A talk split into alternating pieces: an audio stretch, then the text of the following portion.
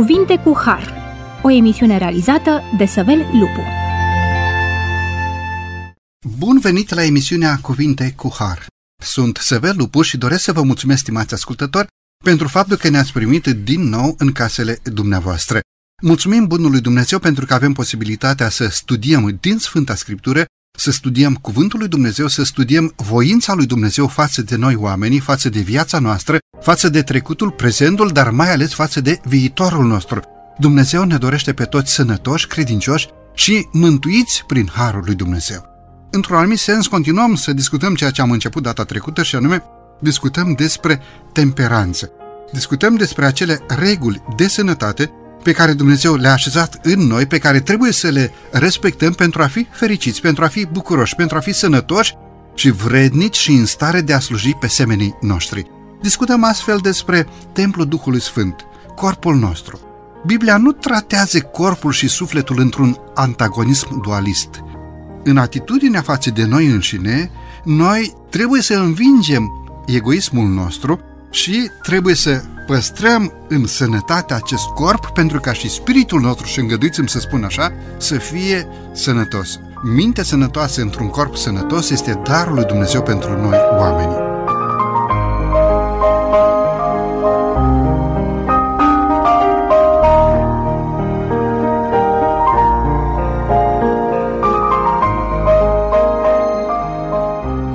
Discutăm acest subiect deosebit împreună cu domnul pastor Gherghe Laurențiu, pastor în Biserica Adventistă de ziua 7 Domnule pastor, bine ați revenit la microfonul emisiunii Cuvinte cu Har. Bun regăsit, mulțumesc mult pentru invitație. Mă bucur să putem să studiem împreună acest subiect profund, acest subiect deosebit, deoarece are de a face cu fiecare dintre noi. Nu putem să-l ocolim. De ce? Pentru că corpurile noastre trebuie să fie păstrate, dacă este posibil, în cea mai bună formă fizică și să putem să răspundem la cele mai speciale influențe din punct de vedere spiritual, pentru ca să fim de folos semenilor noștri. Domnule pastor, aș dori să încep cu următoarea întrebare. Care este modalitatea în care noi, ca și credincioși, putem să păstrăm corpurile noastre, atât trup cât și psihic, cât și minte, cât și interior, în cea mai perfectă stare de sănătate. Religia cere reforme în domeniul sănătății. Care sunt aceste reforme? Cum putem să facem? Cu siguranță că un uh, cadru medical ar putea să dea răspunsuri mult mai complete și mai competente decât un, uh, un pastor și este numai normal să se întâmple lucrul acesta. Vorbesc doar dintr-o perspectivă pastorală, biblică, a cunoștințelor pe care le avem uh, din Scriptură și pe care Dumnezeu ni le-a dăruit, în așa fel încât să trăim o viață completă și complexă. Cum putem să trăim o viață de plină, frumoasă? Cum putem să trăim sănătoși? Cred că întrebările acestea toți ni le-am pus într-un anumit moment al, uh, al existenței noastre, însă se pare că de cele mai multe ori astfel de întrebări uh, iau ființă atunci când uh, nu ne mai bucurăm de sănătate. E o realitate pe care o traversăm astăzi și cu siguranță că atunci când călcăm legile sănătății, când nu consumăm apă cât ar trebui, când nu ne odihnim cât ar fi trebuit să o facem, cât uh, nu muncim cât ar fi trebuit să muncim, atunci intervin niște sincope și niște facturi scadente. E, și când vin facturile acestea scadente, uh, cădem pe gânduri și ne socotim și noi un pic uh, viața și sănătatea și modul în care am trăit. Și ne dăm răspunsuri singuri la faptul că nu am făcut una sau cealaltă. Dumnezeu ne dă principii sănătoase și Dumnezeu ne spune feriți-vă de tot ceea ce poate să strice echilibrul acesta pe care ar trebui să îl aveți în ființele voastre, în mințile voastre, în duhul vostru, în spiritul vostru, în atitudinile voastre. Și un cuvânt pe care Dumnezeu îl, îl are în Scriptură extrem de, de direct pentru noi este în 1 Petru capitolul 2 în care suntem avertizați să ne ferim de poftele firii pământești. E, poftele firii pământești nu au legătură numai cu hrana uh, materială pe care o consumăm, Uh, poftele firii pământești au legătură cu comportamentul creștin până la urmă, cu viața creștină. Faptele firii pământești sunt acele fapte care îl dezonorează pe Dumnezeu și se pot uh, uh, identifica prin lipsă de răbdare, prin lipsă de iubire, prin lipsă de milă, de compasiune, de empatie, prin lipsa noastră de crâncioșie sau de ascultarea lui Dumnezeu. Sunt atât de multe domenii în care putem cădea și putem fi înregistrați cu un minus la capitolul faptele firii pământești. Să aveți o purtare bună, spune de asemenea această epistolă Petru, să aveți o purtare bună în mijlocul neamurilor, pentru că în ceea ce vă vorbesc de rău, ca pe niște făcători de rele. Atunci când decizi să trăiești altfel, sau mai bine zis, a ancorat mai mult de principiile lui Dumnezeu sau ca un om pocăit, iar termenul de pocăit are o nuanță ușor negativă sau chiar mai mult negativă, mai plină de negativism, atunci când uh, oamenii privesc la anumite exemple de viață, oameni care vor să uh, trăiască mai aproape de Dumnezeu și care, de fapt, pun în practică niște principii de viețuire sănătoasă prin faptele voastre bune pe care le văd la voi, să slăvească pe Dumnezeu în ziua cercetării. Cu alte cuvinte, faptul că e sănătos este o dovadă de netăgăduită a faptului uh, că îl onorezi pe Dumnezeu și că urmezi pe Dumnezeu. E sănătos din punct de vedere fizic, nu întotdeauna. Însă nu întotdeauna. Nu este un criteriu unilateral și definitoriu, pentru că sunt oameni sănătoși care n-au nicio legătură cu Dumnezeu. Dar un om un creștin ancorat de o viață spirituală care îl urmează pe Dumnezeu și are o sensibilitate față de niște reforme în viața lui, îl va onora pe Dumnezeu și oamenii vor vedea lucrul acesta. Domnule pastor, ceea ce spuneți este foarte profund. Și anume, oameni care nu sunt religioși, dar sunt perfect sănătoși. Totuși, acei oameni au respectat niște principii în viața lor. Ați citat versetul din 1 Petru, capitolul 2, și mă întorc la ceea ce am uh, punctat în momentul acesta. Spune aici faptele firii pământești. Ce sunt aceste fapte ale firii pământești sau pofta firii pământești? Ai acolo pe masă un uh, platou mare cu niște portocale foarte frumoase. E adevărat că dacă ți-i foame, cumperi tot ce îți vine la mână din uh, market. Dar probabil că nu este greșit ca să-ți dorești niște portocale mari frumoase contra niște portocale mici care gândești că sunt și acre, cu toate că sunt portocale mici foarte dulci. Unde este linia de despărțire între o dorință sănătoasă asupra unui măr frumos sau asupra unei portocale frumoase și o patimă stricăcioasă sau pofta firii pământești? De unde e momentul, în care moment al discursului sau al experienței poți să spui că până aici este o dorință sănătoasă, vrei o portocală frumoasă, o floare deosebită și de aici începe să fie poftă, patimă. Atâta timp cât Dumnezeu a dorit pentru neamul omenesc tot ceea ce a fost mai bun și tot ceea ce a fost mai bun Dumnezeu înglobează într-o jertfă. Este jertfa Fiului Său și anume salvarea și mântuirea oamenilor. Atâta timp cât Dumnezeu a dorit pentru noi ceea ce este mai bun și noi, bineînțeles, că în relațiile cu uh, semenii noștri trebuie să le dorim tot ceea ce este mai bun și, de ce nu, să ne dorim și nouă ceea ce este mai bun pentru noi. Nu este nimic greșit în lucrul acesta, în a-ți dori anumite lucruri frumoase, valoroase, uh, sănătoase pentru viața ta. Ați dat exemplul acela. Bineînțeles că atunci când te duci în, uh, să cumperi ceva, nu vei alege cele mai stricate fructe doar de dragul, uh, doar pentru a arăta faptul că um, noi suntem creștini și luăm ceea ce este mai nepotrivit sau mai, mai stricat. Nu. Doamne ferește să gândim în felul acesta. Uh, cu siguranță că vom lua produsele care sunt bune, care sunt frumoase uh, și pe care ți le dorești. Cu toate că în condițiile actuale, vedeți că nu întotdeauna produsele cele mai frumoase, arătoase, sunt și cele mai indicate și sănătoase. Și, nu cumva chimizate? Sau da. Știu eu? Și intrăm într-un domeniu, aș vrea să intru eu personal, într-un domeniu în care nu, nu mă pricep, dar totodată din ceea ce aud și ceea ce știu este că nu tot ceea ce este frumos, atrăgător, este și bun.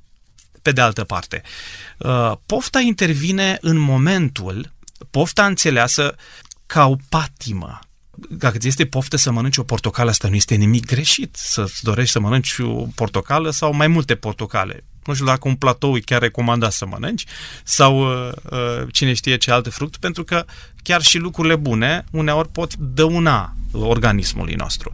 Însă pofta înțeleasă ca patimă, ca ceva ce te duce într-o zonă gri, cenușie, a depărtării de Dumnezeu, a umbririi luminii care vine de la fața lui Dumnezeu și a trecerii într-o zonă de obscuritate, într-o zonă în care uh, patimile omenești, dorința omenească primează în fața așteptării curate, biblice ale lui Dumnezeu, atunci am pășit pe un teren care nu ne desăvârșește viața, nu o reformează, ci din potrivă pășim pe un teren în care pofta ne înrobește și ne conduce la practici, obiceiuri care, dezvoltate constant și acumulate permanent în viața de zi cu zi, vor conduce la rezultate negative, atât pentru sănătatea trupească, cât și pentru sănătatea spirituală, mă gândesc. Foarte bine punctat. Nu e după voia lui Dumnezeu, înrobește, Dumnezeu dorește să fim liberi, doi, conduce la practici negative. Distrugi sănătatea, distrugi relațiile, îți distrugi mintea, distrugi familia. De ce? Pentru că ți-ai îngăduit să poftești ceea ce nu este după voia lui Dumnezeu. Și mă gândesc la grădina Edenului. Dumnezeu a zis, poți să mănânci din uh, toți pomii din grădine după cum îți va plăcea. Deci era vorba de plăcere. Nu i s-a prescris o dietă, domnule, să mănânci numai morcov și morcov și morcov sau portocale și portocale și portocale. Dumnezeu i-a zis lui Adam și Evei, poți să mănânci din grădină după plăcere din orice pom, dar despre pomul din mijlocul grădinei să nu mănânci din el. Ei, pofta începe când omul începe să-și dorească ceea ce Dumnezeu spune că nu este spre bine. Mă gândesc un pic și la versetul din Galateni, capitolul 5, versetul 16 în continuare. Zic dar, umblați cârmuiți de Duhul și nu împliniți poftele firii pământești, căci firea pământească poftește împotriva Duhului și Duhul împotriva firii pământești. Sunt lucruri potrivnice, unele altora. Așa că nu puteți să faceți tot ce voiți. De ce spune versetul așa? Pentru că la un moment dat, voința omului poate să fie pervertită după chipul veacului acestuia, nu după voința lui Dumnezeu. Mulțumesc frumos! Haideți să facem un pas înainte și înainte de pauza muzicală, vreau să vă întreb cum ar trebui să împlinească omul în viața lui această reformă în domeniul sănătății noi mai numim și reforma sanitară. Da. Cum trebuie să procedeze omul? Aș vrea să punctez câteva lucruri la capitolul acesta. Atunci când vorbești de o schimbare în stilul de viață. Reforma sanitară, de fapt, dacă o traducem așa, cam asta este. O schimbare în stilul de viață Schimbările acestea nu sunt ușoare, de cele mai multe ori ele nu pornesc uh, dintr-un exercițiu pur pentru sănătate, ci de cele mai multe ori, și cred că persoanele care lucrează în domeniul acesta pot confirma, persoanele care ajung să facă niște schimbări în viața lor, ajung la un moment dat la, un, la o factură scadentă. Ajung la uh, finalul unei experiențe de viață, da, mai scurte sau mai lungi, în care poate temperanța, nu au fost prieteni atât de mult cu temperanța în anumite privințe și ajung să să se socotească într-un fel cu viața și cu existența și ajung la un moment de cotitură și sunt nevoiți să facă o schimbare. Deci, prima perspectivă este a unei schimbări a stilului de viață, a unei reforme da, așa cum ne place să o numim în, în educația noastră um, sanitară, și care să vină pe fondul și pe fundalul ascultării de Dumnezeu, a cerințelor lui Dumnezeu. Asta este idealul. Este idealul pentru că Dumnezeu ne-a dat ceea ce avem de făcut, știm foarte bine, dar nu avem timp să facem lucrul acesta și nu prea suntem nici pasionați să facem anumite schimbări uh, când încă suntem sănătoși, când suntem încă viteji și falnici. Schimbările apar atunci când uh, ne confruntăm cu o problemă de sănătate, când începe să scârție ceva, când ne mai dor oasele, când tensiunea e mare, când glicemia nu mai e ce trebuie și exemplele pot continua. La momentul acela uh, se impun astfel de schimbări și suntem nevoiți să le facem. E bine că le facem și atunci. Uh, sunt unii care poate dau la o parte semnalele acestea și nu le bagă în seamă, mm, nu iau notițe legat de tot ceea ce pot transmite ele, însă dacă nu facem lucrul acesta și nu ne întoarcem către ceea ce de fapt Dumnezeu ne-a spus de atât de mult în Biblie, noi, noi este extrem de paradoxal și ciudat, noi redescoperim, sau descoperim, unii redescoperă ceea ce Dumnezeu a lăsat cu atât de mult timp înainte cu privire la modul în care să ne ducem existența și viața. Și atunci îl recunoaștem pe Dumnezeu încă o dată ca dătător al sănătății, al cumpătării, al principiilor biblice de alimentație și atunci descoperim că ne putem bucura de o sănătate bună cu niște remedii de fapt foarte simple, dar care implică voință, forță, uh, constanță și perseverență mai mult decât orice în atingerea acestora. Mulțumesc frumos! Cred că este potrivit să aprofundăm cuvântul lui Dumnezeu în a descoperi voința divină pentru ca acest organism, această mașinărie creată de Dumnezeu, corpul uman să funcționeze bine. Exact ca la un automobil. El este construit de ingineri și apoi de tehnicieni să funcționeze cu benzină, nu poți să pui în el motorină sau invers. De ce? Pentru că este o anumită procedură de construcție a automobilului respectiv. Dumnezeu ne-a creat pentru ca să funcționăm și să funcționăm cât veșnicia. Păcat că noi am ales să nu ascultăm de porunca lui Dumnezeu și ne-am limitat prin alegerile noastre. Însă Dumnezeu ne-a reașezat prin jertfa de la Golgota acolo în posibilitatea de a fi părtași de viața veșnică, prin mărturisire, prin iertare și prin dependență de Dumnezeu. Domnule pastor, e momentul să avem aici o scurtă pauză muzicală, după care ne vom întoarce la microfonul emisiunii Cuvinte cu Har.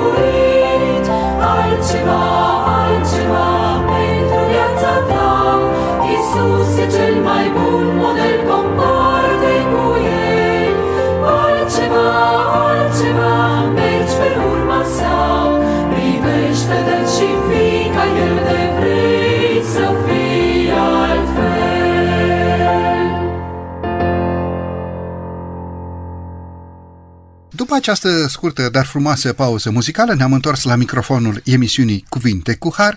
Discutăm astăzi despre temperanță, discutăm împreună cu domnul pastor Gherghe Laurențiu. Domnule pastor, pentru cea de-a doua parte a emisiunii, vreau să vă întreb ceva un pic mai sensibil. De unde în inima omului, de unde în viața noastră, aceste tendințe, aceste pofte, această aplicare spre lucrurile care lovesc ochii, Poate știm că nu sunt sănătoase. Spune medicul, domnule, nu mai consuma următorul lucru sau următoarele lucruri. Omul se duce acasă și mintea lui este numai acolo, nu la ce să consume, ci la ce să nu consume. Și Dacă medicul îți pune în față o anumită țintă, ce fel de eforturi ar trebui să fac eu ca și pacient pentru a ajunge țintele respective? Pune Dumnezeu ținte? Deci de unde vin aceste tendințe din inima noastră și ce ținte ne sunt puse în, în față, înainte?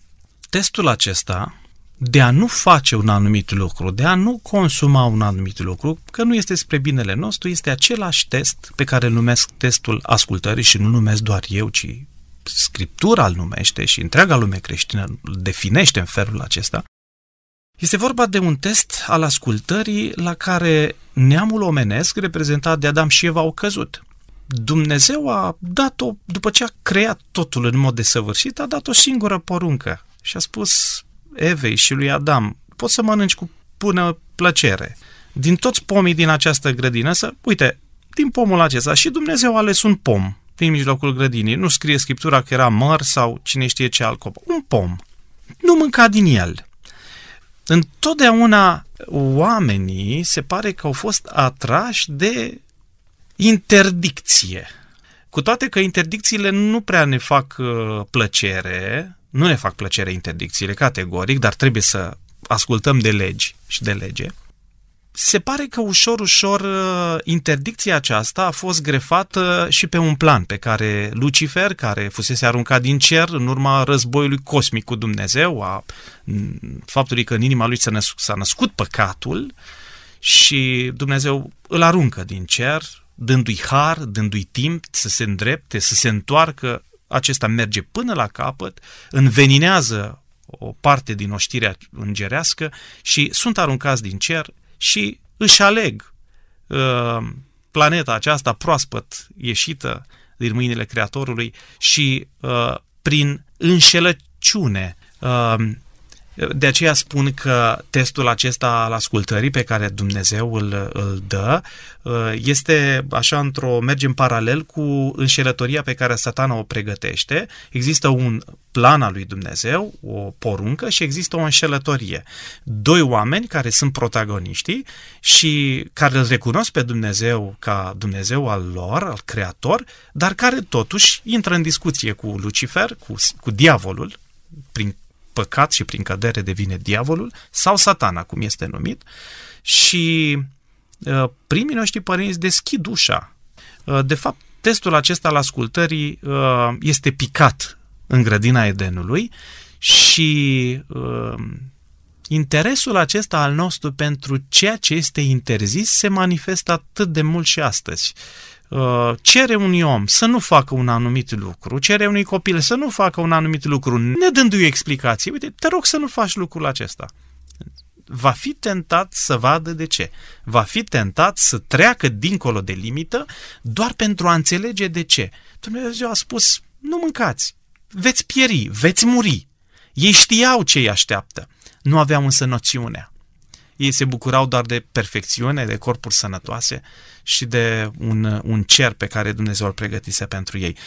De aceea, interdicția aceasta de a nu face un lucru sau un altul, pentru că e spre binele nostru, stârnește împotrivire, stârnește întrebări, stârnește frământări și până la urmă, în tot noi anul acesta, avem un uh, așa zis prieten care ne ajută să trecem dincolo de limită. Iar acesta este stăpânitorul acestei lumi, numit satana, care abia așteaptă să îndoaie inima oamenilor pentru a trece dincolo de limită. Satana s-a um, cuibărit pe pământul nostru și a creat o ispită pentru a bate la ușa primilor noștri părinți și prin neascultarea noastră, a primilor noștri părinți, s-a cuibărit pe acest pământ. Păcat că în această pildă de neascultare suntem adesea prinși noi.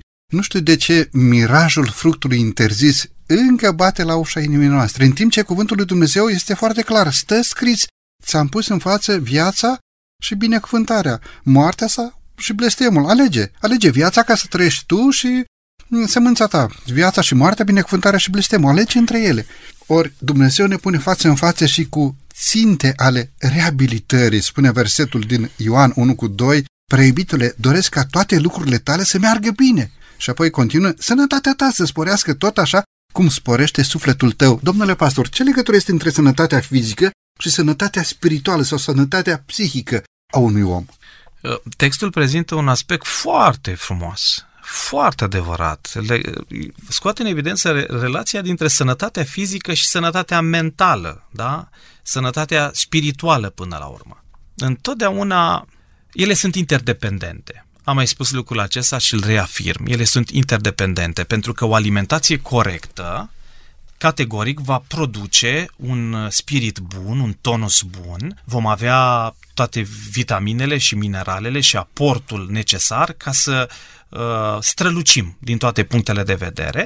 Și totodată o minte sănătoasă, o minte ancorată în principii clare, biblice, frumoase, o minte hrănită de cuvântul lui Dumnezeu, o minte dezvoltată într-o relație cu Dumnezeu, cu principiile Bibliei, categoric va genera o sănătate trupească.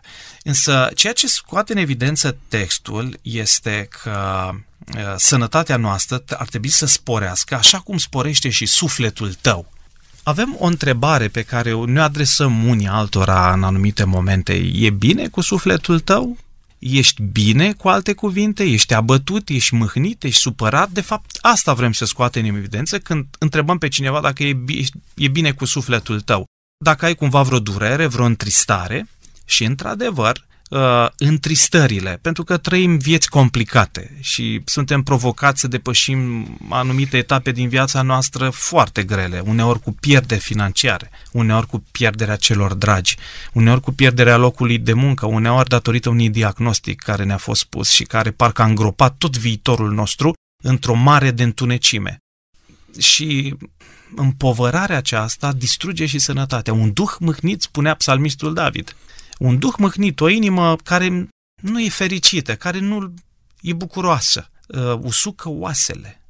Deci uh, spiritul nostru, uh, sănătatea noastră mentală, sufletească, sănătatea spirituală, categoric vor produce o sănătate trupească.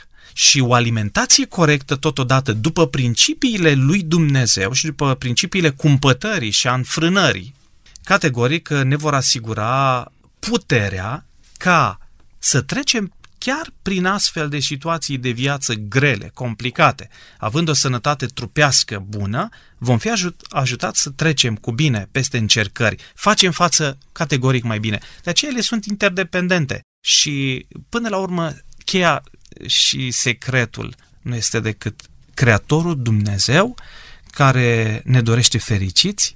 Important este să ne întoarcem cu fața către Dumnezeu să căutăm voia Lui, să căutăm principiile sănătății și a viețuirii, a odihnei, sunt atât de multe, pe lângă hrană, pe lângă alimentație.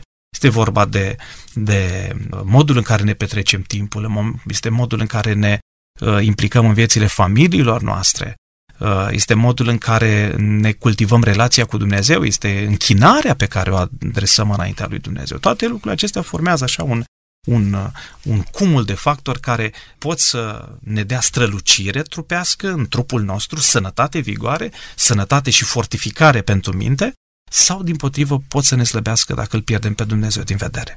Mulțumesc mult! Care este limita care se impune în lupta noastră împotriva păcatului? Care este punctul unde credinciosul să se implice în stoparea anumitor proceduri care duc la distrugerea sănătății fizice și în același timp și a sănătății spirituale. Spre exemplu, undeva pe o tarabă se vând droguri, nu știu exact cât de legale sau nelegale, totuși toate sunt împotriva sănătății. Nu discutăm cât legale sau nelegale, haideți să le luăm așa în corpore. Până unde? Care este punctul unde poți să spui, domnule, pot să sfătuiesc pe oameni să nu se atingă, să nu consume, să nu ia. Poți să-ți permiți să te duci și să pui sechestru pe firma respectivă sau să protestezi în în fața magazinului respectiv. Vă rog frumos. Dumnezeu ne-a chemat întotdeauna să luăm atitudine față de ceea ce este rău, pentru că este în, în însă și esența lui Dumnezeu, ochii lui Dumnezeu nu pot să privească răul. Este tiparul pe care orice creștin autentic trebuie să meargă. Cu alte cuvinte, orice ce apare rău înaintea ochilor tăi, nu poți să privești. Persoanele care își găsesc împlinirea, fericirea, satisfacția, bucuria în consumul de stupefiante, de droguri, oricare ar fi ele, din orice categorie ar fi acestea. Persoanele acestea apelează la astfel de, de mișloace datorită faptului că vor să umple un gol pe care îl au în inima lor. Uh, iar golul acesta poate fi umplut astăzi sau mâine prin consumul de droguri, de stupefiante, prin consumul de distracție, prin consumul unei vieți uh, trăite la intensitate maximă, în așa fel încât să simți că vibrezi, să simți adrenalina vieții, doar pentru a umple ceva ce ei consideră că pot umple folosind niște mijloace pe care diavolul le-a scos pe piața lumii de astăzi. Eu cred că noi trebuie să lucrăm în primul rând la sănătatea spirituală a oamenilor și să umplem golul acela cu Dumnezeu, să umplem golul acela cu, cu lucrurile lui Dumnezeu să umplem golul acela cu uh, sensul pe care Dumnezeu îl dă vieții. Pentru că din lipsă de sens, din lipsă de fericire, din singurătate, din neîmplinire, din frustrare, se nasc dorințele acestea de a găsi refugiul în anumite droguri ale lumii de astăzi, oricare ar fi acestea, fizice sau mai puțin fizice. Din păcate este o realitate și vedem lucrurile acestea întâmplându-se sub ochii noștri poate nu stupefiante, dar vedem țigară, vedem uh, tineri care în țigară mai pun și ceva mai cool, să folosesc mhm. așa, dacă îmi permiteți o expresie care se mai poartă printre tineri, oameni care se neacă în alcool, de ce? Pentru că nu și-au găsit împlinirea sau au fost frustrați sau, și tot așa mai departe. Dar mulțumim lui Dumnezeu că ne oferă și soluții. Despre aceste soluții aș dori să vorbim imediat după pauza muzicală.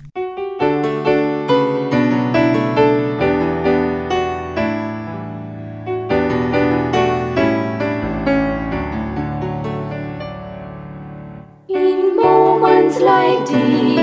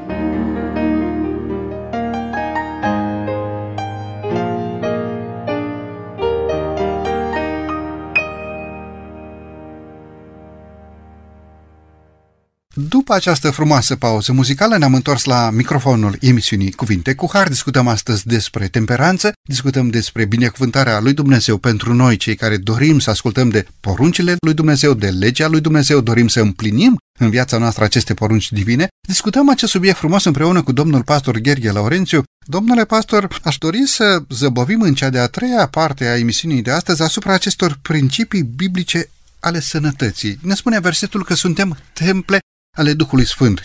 Ce înseamnă faptul că suntem temple ale Duhului Sfânt? Ce era un templu în vechime? Sunt și astăzi foarte multe temple închinate la diferite zeități, închinate la diferite ocazii, unor ocazii deosebite, sau știu eu, o paletă largă de folosință acestor temple. Totuși, ce era templul în vechime, ca să înțelegem sensul în care Marele Apostol Pavel îl folosește pentru noi astăzi. Vă rog. Imaginea templului din Vechiul Testament este imaginea unei, unui templu real, după cum afirmă Scriptura, care există în ceruri. Exista un templu în care prezența lui Dumnezeu se manifesta într-un mod deplin și într-un mod special. Era locul în care poporul înțelegea în miniatură, dacă vreți, planul de mântuire, era o chintesență a ceea ce Dumnezeu urma să facă prin Fiul Său, Isus Hristos. Iar în uh, serviciile zilnice de la templu, în serviciile anuale de la templu, Dumnezeu se descoperea în toată frumusețea caracterului său în simbolurile pe care poporul lui Dumnezeu le-a înțeles, în care poporul lui Dumnezeu credea și totodată în, credeau în viziunea de, de credință și de mântuire pe care însuși Dumnezeu așezase înaintea lor cu privire la venirea lui Mesia. Și la templul din vechime, ne spune cuvântul, în fiecare zi se aduceau jertfe, jertfe de ispășire, jertfe pentru păcat, jertfe de mulțumire, jertfe de laudă. Era un, uh, un aflux în fiecare zi de practici, de obiceiuri, de tot felul de uh, lucrări care se desfășurau acolo și care toate în simbol arătau către venirea lui Isus Hristos. Dar ceea ce este important este că ei descopereau și vedeau în templul din vechime ordinea și curățenia. Uh, nu existau mijloacele de curățenie de astăzi, dar Dumnezeu a avut grijă să, să prescrie într-un mod clar, așa după cum un doctor dă o rețetă, a prescris toate etapele curățeniei la casa, la casa lui Dumnezeu, în templul de acolo, toate etapele ritualurilor zilnice și ale jerfelor zilnice. Exista la templu locul prezenței lui Dumnezeu, exista acolo locul întâlnirii omului cu Dumnezeu, disciplină, ordine și curățenie. Și folosindu-se de analogia aceasta a templului din, din vechime și a serviciilor de acolo, care erau uh, uh, păstrate în toată cinstea și care îl onorau pe Dumnezeu, în același fel apostolul spune, nu știți că și voi sunteți un astfel de templu în care există ordine, care există curățenie, care există respect, în care există mai mult decât orice prezența lui Dumnezeu. Câți dintre noi oare ne-am gândit în mod profund că în noi există ceva din divinitate. Duhul lui Dumnezeu locuiește în voi și de fiecare dată când uh, introduci ceva în organismul tău, să te întrebi în mod simplu, nu cred că o facem de prea multe ori, oare îl onorez pe Duhul lui Dumnezeu făcând lucrul acesta sau nu. E o perspectivă profundă, dar totodată cred că neconștientizată de foarte mulți dintre noi, pentru că nu ne gândim la aspectele acestea foarte mult. Uh, prezența Duhului Dumnezeu ne obligă. Prezența lui Dumnezeu în noi, prin Duhul Sfânt, prin minunea aceasta a modului în care a creat trupul acesta.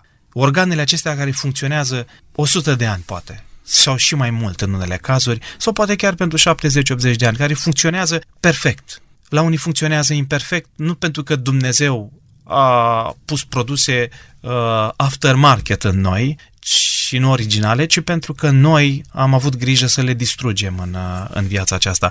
Deci imaginea templului din vechime uh, este analogia pe care o aduce uh, Pavel în, în astăzi, în timpul nostru, să păstrăm ceva din conștiința prezenței lui Dumnezeu, a ordinii, a curățeniei și a până la urmă, caracterul lui Dumnezeu, să păstrăm în noi dimensiunea aceasta, în ceea ce privește alimentația, în ceea ce privește odihna, în ceea ce privește munca și toate celelalte aspecte ale vieții noastre. Ce frumos spus și repet ceea ce a spus dumneavoastră mai la începutul emisiunii. Doamne ferește de momentul în care va trebui să ajungă factura la scadență, pentru că unii chiar nu respectă nimic din ceea ce Dumnezeu a pus sfânt în templu, în templul sufletului și mai devreme sau mai târziu se ajunge la acel punct în care vom fi trași la socoteală despre isprăvnicia noastră, despre modul cum am gestionat aceste binecuvântări din partea lui Dumnezeu care le-am folosit pentru binele nostru și binecuvântarea semenilor sau le-am, le-am irosit în plăceri și în patime personale. Spre încheierea emisiunii de astăzi, haideți să vedem câteva principii pe care omul să le respecte pentru a avea o sănătate bună. Principii în domeniul a ceea ce mâncăm, a ceea ce bem, principii în domeniul cum lucrăm, cât lucrăm, cât ne odihnim, ehm, de ce nu principii pe care putem să le aprofundăm, să le dezvoltăm, să ne le însușim și să le punem în practică în domeniul hranei spirituale. Poți să-ți hrănești mintea cu mizerii sau poți să-ți hrănești mintea cu acest cuvânt inspirat din partea lui Dumnezeu să fii și tu o ființă nobilată și să ajuți să nobilezi pe cei de lângă tine. formator de opinii. Cum poate creștinul să fie un formator, nu doar de opinie, ci a semenilor, urmând aceste principii divine? Un formator de opinie poate fi oricare dintre noi ce își propune să trăiască în mod de plin principiile lui Dumnezeu, nu doar în privința alimentației, ci și în privința vieții spirituale. Imaginea unui uh, cârlig ascuns astăzi este o imagine, cred că, potrivită pentru a răspunde la întrebarea pe care ați adresat-o. Cu privire la alimentație, muncă, relații în familie, sunt atât de multe aspecte. Există un cârlig ascuns astăzi, chiar în lucrurile bune. Și cârligul acesta ascuns în alimentație este că poți să-ți permiți și încălcarea principiilor sănătății, pentru că dacă nu o faci în mod constant și o faci doar așa, din când în când, nu e o problemă. Uh, nu zic că la un moment dat poate ți-ai dorit să mănânci ceva mai puțin sănătos, să zicem, da? Și ai, ai mers și ai mâncat, da? spre exemplu, junk food sau uh, un fast food, să mergi. Nu e o mâncare sănătoasă, dar poate ți-ai dorit să mergi să mănânci. Nu e un capăt de țară și un capăt de lume, dar dacă excepțiile acestea ți le oferi singuri de și azi și mâine, considerând că excepțiile fac parte dintr-o rutină zilnică și dintr-o experiență pe care poți să o ai și în felul acesta, riscăm să devină un obicei. Pentru că nu trebuie decât vreo 30 de zile să tot practici anumite lucruri, ca ele să devină până la urmă un, uh, un obicei. Eu cred că tot ceea ce onorează pe Dumnezeu, păstrează facultățile noastre mentale intacte. Tot ceea ce păstrează trupul nostru în curăție și în sănătate, trupească și spirituală, acesta este principiul care ar trebui să ne ghideze în alegerea a ceea ce mâncăm, cu ceea ce să ne hrănim. Să alegem acele produse care sunt sănătoase pentru corpurile noastre și trupurile noastre și să dovedim echilibru în toate lucrurile. De asemenea, există un cârlig ascuns și în, spre exemplu, în, uh, în muncă. Să muncești uh, e bine, e indicat. Este ceea ce Dumnezeu ne-a spus. Cu sudoare îți vei câștiga existența. Da? Însă cârligul ascuns în muncă este uh, să-ți uiți familia, să-ți uiți copiii, să uiți de tine să uiți că ești un om al lui Dumnezeu, până la urmă o ființă al lui Dumnezeu, un copil al lui Dumnezeu și ai nevoie și tu de odihnă. Și nu degeaba Dumnezeu ne spune că o zi, într-o ziua șaptea săptămânii, este ziua lui. Nu e a noastră, este ziua lui pe care ne-a dat-o să o păstrăm și în care să ne odihnim. Și în, în bani, care sunt niște valori. Și aici este un cârlig ascuns. Iar uh, cârligul ascuns înseamnă să înseamnă iubirea de bani. Banii în sine să-i câștigi nu e nicio greșeală și nu niciun păcat și să dorească Dumnezeu cât mai mulți bani fiecăruia dintre noi, ca să aibă cu ce să-și uh, întrețină viața și existența. Dar atunci când ajungem la iubirea de bani, atunci sacrificăm ceva și cel mai ușor sacrificăm sănătatea noastră, uh, viața echilibrată, familia, soția, copiii, încercând să le oferind să le oferim lor mai multe resurse în detrimentul altor lucruri. Cu alte cuvinte, cred că ar trebui să-L onorăm pe Dumnezeu prin tot ceea ce facem. Iar a-L onora pe Dumnezeu înseamnă să iei Scriptura în mână, să o citești și să vezi ce vrea Dumnezeu de la tine. Doar așa îl putem onora, implicându-ne, uh, dând la o parte cutumele vechi, experiențele vechi sau cârligile care sunt ascunse și care ne trag uh, în urmă și să-i spunem lui Dumnezeu că din ceea ce citim, vrem să împlinim și noi. Nu vom putea să împlinim totul deodată, pentru că este greu, pentru că avem de luptat cu firea pământească, cu poftele noastre, cu nedesăvârșirile noastre, este foarte real. Dar în fiecare zi, dacă ajungi să faci ceva mai bun, să urci mai sus, să desăvârșești mai bine un lucru în viața ta, că e pe tărâmul alimentației sau că e pe tărâm spiritual, Dumnezeu va privi cu plăcere spre noi și ne va dărui și puterea ca de la un început slab să ajungem la un final de plin până la urmă. Pe încheierea emisiunii de astăzi vreau să vă întreb ceva, domnule pastor, și anume, vreau să vă întreb asupra acelor persoane care plâng, le pare rău, se jură că niciodată nu vor mai merge, nu vor mai consuma, vor proceda cum trebuie să procedeze, vor respecta aceste principii ale cerului. Ba, am văzut oameni care chiar își fac o cruce mare, e doar un semn, dar cred în ea și ei, crezând în acel semn, zic că se angajează ca niciodată să mai pună picătură de alcool pe limbă sau țigara pe buze sau știu, niciodată să nu mai pună mâna pe doza respectivă. Și apoi iarăși cad și iarăși se roagă și iarăși plâng și iarăși cad. Domnule pastor, ce ne învață Evanghelia? Ce se va întâmpla cu, aceste, cu această categorie de oameni? Dacă vom continua să ne jucăm cu Dumnezeu în felul acesta, vom culege până la urmă nimic altceva decât rezultatul propriilor noastre alegeri. Aceste persoane nu își iau un angajament din convingere, ci doar datorită consecințelor care le-au văzut pentru un moment că au apărut în viața lor. Am făcut asta, mi s-a întâmplat asta, trebuie, renunț, gata, de mâine nu există părerea de rău, nu există regretul, nu există conștiența faptului că obiceiul acela este greșit și că îi produce rău.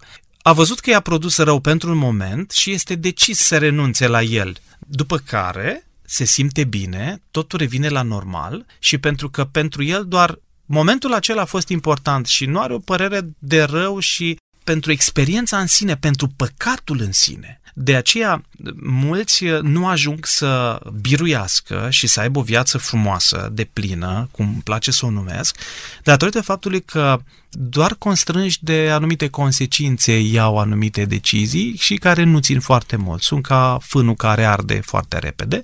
Ei nu conștientizează faptul că ceea ce fac este rău și nu-și doresc cu adevărat să renunțe. Cu alte cuvinte, ei au uh, voința, da, dar nu au și înfăptuirea. Vor să renunțe, dar nu duc până la capăt, pentru că, și datorită faptului că nu conștientizează uneori gravitatea propriilor lor acțiuni. Cred că Dumnezeu primește acele lacrimi, cred că Dumnezeu primește pocăința acestor oameni, cred că Dumnezeu primește părerea de rău acestor oameni, dar cred că Dumnezeu nu va trece cu vederea nebiruințele lor. Pentru că până la urmă este și o problemă de voință de o hotărâre strictă, drastică înaintea lui Dumnezeu. Domnule pastor, mulțumesc tare mult. Totuși, n-aș vrea să închidem emisiunea fără să oferiți un sfat acelor tineri care sunt la început de drum. Am vorbit de cei care au căzut sau întors iar și au căzut. Aș dori să spuneți câteva cuvinte, să oferiți un sfat acelor tineri care sunt tentați să întindă mâna, între ghilimele, spre fructul oprit. Încă sunt la începutul vieții și se pare acest fruct oprit de care am discutat atât de sclipitor. Ce le spuneți acestor tineri? Le-aș spune un singur lucru, să nu-și irosească capitalul pe care Dumnezeu l-a așezat în inima lor și în mintea lor și să încerce să-și croiască drumul în viață, pentru că fiecare tânăr încearcă să-și croiască drumul în viață într-un fel sau altul. Și societatea a introdus ideea aceasta că dacă vrei să ai succes, trebuie să ajungi un om mare. Se pare că oamenii de succes uh, nu sunt neapărat oamenii mari, în poziții înalte, ci oamenii de succes sunt acei oameni care și-au clădit un viitor pe valori morale, etice și spirituale corecte și care au păstrat dimensiunea prezenței lui Dumnezeu în viața lor. Și că tot ceea ce sunt au realizat, nu au realizat singur sau nu au putut să realizeze singur, ci doar cu Dumnezeu. Există multe tentații pentru tinerii de astăzi și pe lângă alimentația sau uh, visurile pe care le au, uh, există atât de multe lucruri care parcă a schimbat fața generației de astăzi și mă refer la social media, la Facebook, Instagram și alte și alte aplicații de genul acesta, viețile tinerilor noștri au început să se desfășoare în mediul online și poate că merită o emisiune, într-o emisiune să abordăm și subiectul acesta în viitor, să rămână ancorați de prezența lui Dumnezeu în viața lor și să se gândească la Iosif, care a reușit să ajungă un om de succes și chiar un om mare, a fost chiar un om mare pentru timpul acela, dar mai mult decât orice a fost un om de succes. Dumnezeu are nevoie de oameni după inima lui și oamenii aceștia sunt de succes și pot să devină mari doar cu ajutorul său. Să se gândească la Daniel, care în Babilon a avut parte de aceeași experiență și au avut uh, categoric uh, niște începuturi cu mult mai uh, nepotrivite sau lipsite de aturi față de ceea ce au tinerii noștri astăzi. Nepromițătoare și totuși binecuvântat exact. Dumnezeu în mod special. Domnule pastor, mulțumesc tare mult pentru prezența dumneavoastră în emisiune. Și vă mulțumesc mult pentru invitație. Să binecuvânteze Bunul Dumnezeu slujirea și familia dumneavoastră. Asemenea. Stimați ascultători, din toată inima doresc să vă mulțumesc pentru faptul că timp de 50 de minute ne-ați primit în casele dumneavoastră. Să fie binecuvântarea lui Dumnezeu peste voi toți!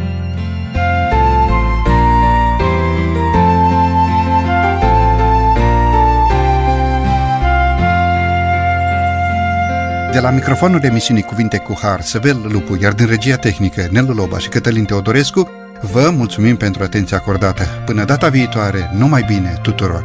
La revedere!